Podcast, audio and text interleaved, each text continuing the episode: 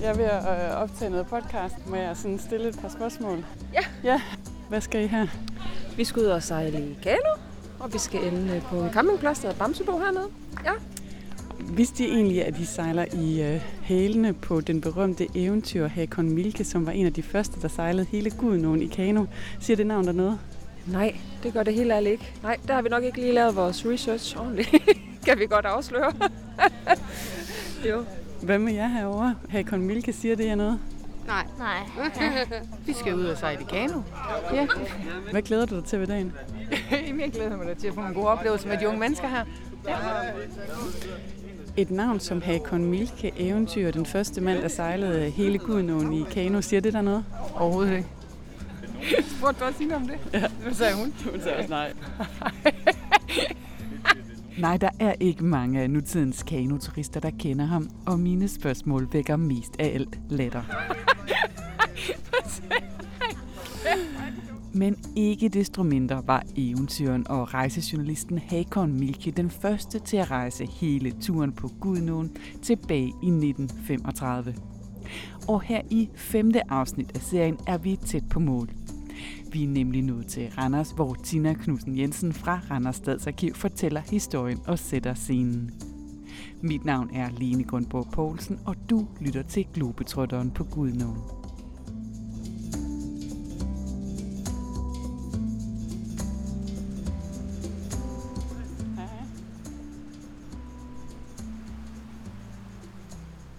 Vi sidder jo faktisk midt i det centrale Randers her, men her er jo utrolig stille, fordi Randers har områder helt tæt ned til Gudenåen havnen, hvor vi ikke har bebygget. Og vi sidder jo, lige nu sidder vi på sydsiden af Gudenåen, men vi kigger over mod nordsiden, hvor hovedparten af vores kanofart den er foregået. Der har også været udlejning af kano faktisk på den her side, men ikke i mange år. Så vi sidder og kigger over på den anden side, hvor øh, Hakon jo kom ind øh, kom ind til Randers og nærmede sig, kunne se de røde tage ved byen, og øh, alligevel har jo Gud nogen slynger sig lidt det sidste stykke tid, så han har ikke haft fuldt overblik over den, før han faktisk rammer indsejlingen og kommer helt ind og er inde midt i byen lige med det samme. På vejen fra Tanga herind, der har han jo sejlet og haft sin fantastiske tur, hvor Gud nogen, nogle steder er meget bred, en stor nil nærmest at sejle på, og andre steder så smalder den ind og bliver sådan en lille snæver sejlads. Så han har fået den fulde naturoplevelse ved at sejle hele vejen og sidde nede i Gudenåen. Når man, som vi har gjort, jo kører og kommer op øh, og følger landevejen, så får man jo en anden oplevelse. Vi har stadigvæk en fornemmelse af, at man kører i den der Gudenådal, fordi især området omkring Ulstrup, sådan cirka halvvejs mellem øh, herind til, til Randers, der har man det der meget store flade areal, hvor man kommer kørende, og så har man jo faktisk det meste af tiden Gudnåen lige ud til højre. Øh, det kan man ikke se, når man er i landskabet, for den ligger sådan lige nede, men hvis man kigger, så kan man faktisk godt se, at man har det der fine Gudnå-landskab, Gudnå-dalen. Og samtidig så tænker jeg faktisk, at jeg, jeg mødte en, øh, en bil med en anhænger med otte kanoer, hvor jeg tænkte, der er jo trafik Øh, vi sad ved Tange, der var masser af unger, der skulle ud og sejle med kanoer. Der lå masser af kanoer, og de transporterede dem jo frem og tilbage her hele højsæsonen, hele sommeren frem og tilbage. Så havde de tabt en redningsvest, den skulle de så lige have hente undervejs også. Men, men der er altså en trafik, og der er en virksomhed omkring det her Gudnåsalæs. Men Hakon Milke, han kommer til Randers, og øh, det bliver jo også slutningen på turen. Hvad slutter han turen af med her i Randers? Jamen, han kommer jo ind på, øh, på det der, der Justusens Plæne, som er et industriområde på det her tidspunkt, hvor han kommer ind og lægger til. Og så har han jo, så funderer han jo lidt over, hvad er det egentlig, han har oplevet, hvad er det egentlig, han har fået ud af den her tur.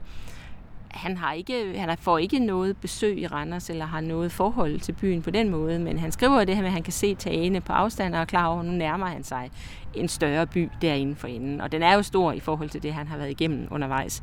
Siden Silkeborg har han jo ikke haft den sådan store by bybebyggelse, han har mødt. Så han kommer ind, og han, når man kommer til Randers, og det gør man også i dag, når man kommer sejlende med kano, så lander du inde midt i byen. Det ser meget fredeligt ud, fordi du lander på en græsplæne, men der er altså ikke mere end 100 meter op, så er du midt i byens travle gader. Og hvis han nu havde løftet blikket og sådan studeret Randers lidt mere der tilbage i 35, altså hvad var det sådan for en by, han øh, ville have mødt? Han ville have mødt en industriby. Han ville have mødt en rigtig aktiv by, hvor der var meget, meget industri. Vi har den tunge industri.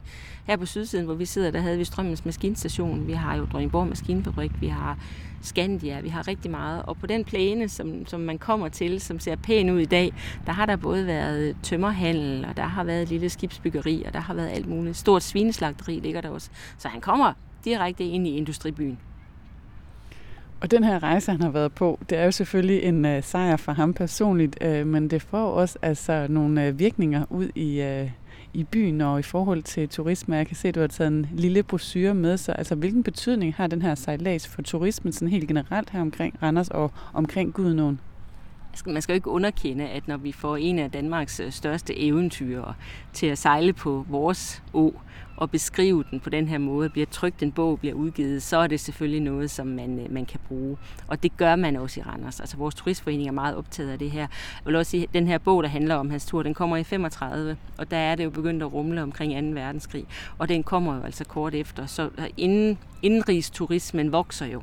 Du kan ikke komme udenlands i mange år, så derfor skal man bruge de, de indre ting, og Gudnåen er jo oplagt at gøre det. Og vores turistforening i Randers, den laver faktisk en lille folder, der hedder Gudnåen og de andre sejlbare jyske åer, hvor alle herlighederne ved det her, det bliver fremhævet. Og man satser også i Randers. I 1940, så får man sine første to kanoer til turistforeningen, og de hedder Pige og Dragon. Vi er jo dragonernes by, og de kønne Randerspiger.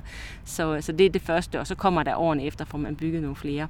Men, men det er sådan set en, en del af hele kan ikke kalde det en industri, men det bliver en, en, en del af byens identitet, det bliver noget af det, som man slår sig på der i 40'erne, det er at sige, at vi har mulighederne for at tilbyde folk noget, og de kan komme ud og sejle, og det er god oplevelse, det er ren natur, og du øh, rejser rimelig sikkert, når du rejser med en kano på Gudnå. Og hvordan ser en kano ud? Altså de her første kanoer, hvad er det for en type sejlads, man er i gang i der? Altså, vi har lige mødt nogle meget fine, lette, sådan nogle metalkanoer. Det er det jo ikke. Det er en, øh, en tung trækano, som han er afsted i, og de er så store, så han jo kan have det hele med. Han er jo lastet med telt og med noget mad og med tøj og med det hele, og alt er i kanoen. Men det er en rimelig stor, tung trækano, og det er de første kanoer, vi får i byen. Det er de altså også. Så det er der udgangspunktet det er, så udvikler de sig selvfølgelig.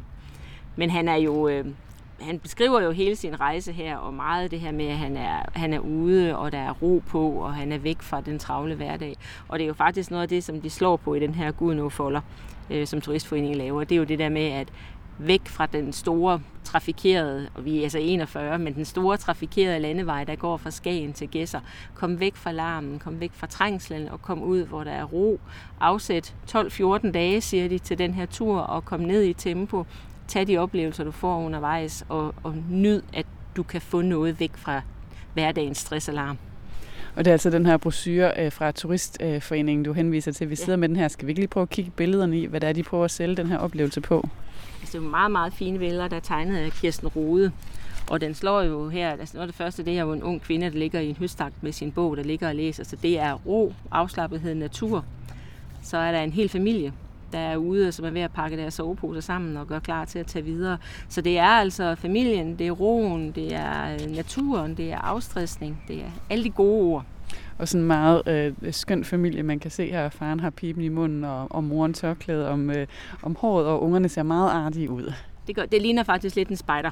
Øh, Spejderfamilie. Der er nogle meget fine billeder, hvor de sidder også og laver øh, mad over bål og har et lille nonchalant tørklæde i munden, mm. og far sidder med sin pibe og piller kartofler. Og, så det, er, det slår på idyllen og på den ro, der er undervejs.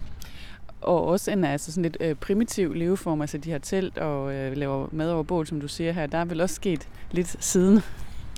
Ja, altså der er jo... Øh, I dag er der jo mulighed for at lave en, øh, jeg kan ikke kalde det en luksustur i forhold til, men Hekon Milke er det nok nærmest en luksustur, men hvor du har overnatning undervejs, eller hvor du bruger campingpladserne, og hvor du på en helt anden måde øh, har nogle, nogle anderledes forhold, når du kommer frem. Altså han slår sit telt op på en eller anden bundemandsmark og spørger om lov og bor der, øh, og er afhængig af, af det.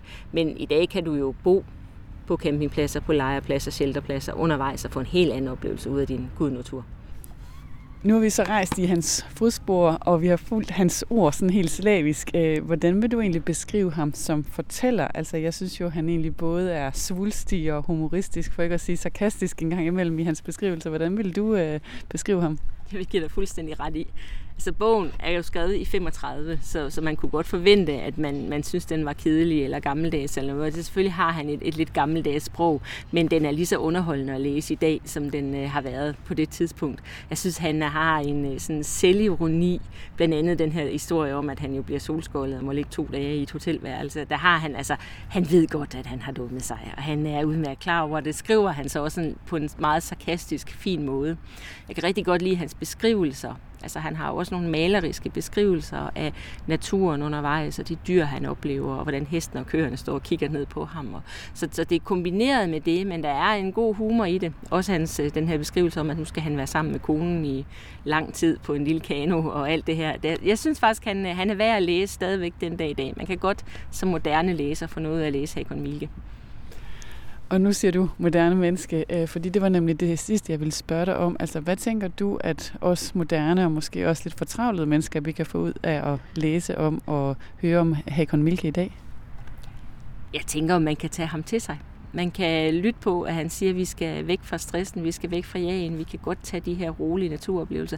Det har vi jo alle sammen brug for i dag. Og man kan sige, at nu sidder vi sådan post-corona-tid, hvor vi jo også havde den der med ud i naturen og få ro på og dyrke de nære ting. Og det synes jeg absolut er eviggyldige ord, han siger.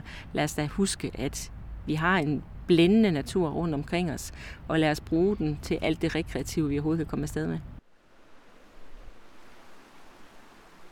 Nå Tina, nu har vi sat en masse, masse ord på Hakon Milke og på hans færd, men øh, jeg synes, at vi skal slutte af med egentlig at give ham det sidste ord. Skal vi ikke gøre det? God idé.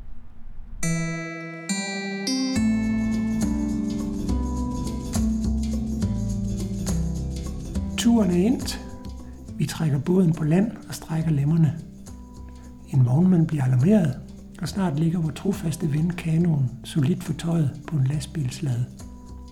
16 dejlige dage er revet ud af kalenderen, næsten uden at vi har mærket det. Vi har ikke oplevet spændende eventyr, bare plukket en krans af ranunkler og tusindfryd til vores mindealbum, men hvor hævder den så smukt ved siden af roserne og orkideerne. Og så har jeg kun ét tilbage, at bede dem om at gøre lige så.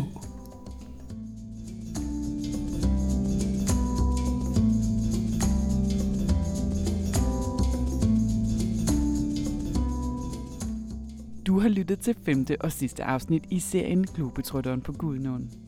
Hvis du kunne lide det, du hørte, må du endelig give podcasten stjerner med på vejen og dele den med dem, du kender. Og her til slut, der var det igen Hakon Milkes nevø, Peter Milke, der læste op. Jeg håber, at du på den måde har fået lyst og mod til at følge opfordringen.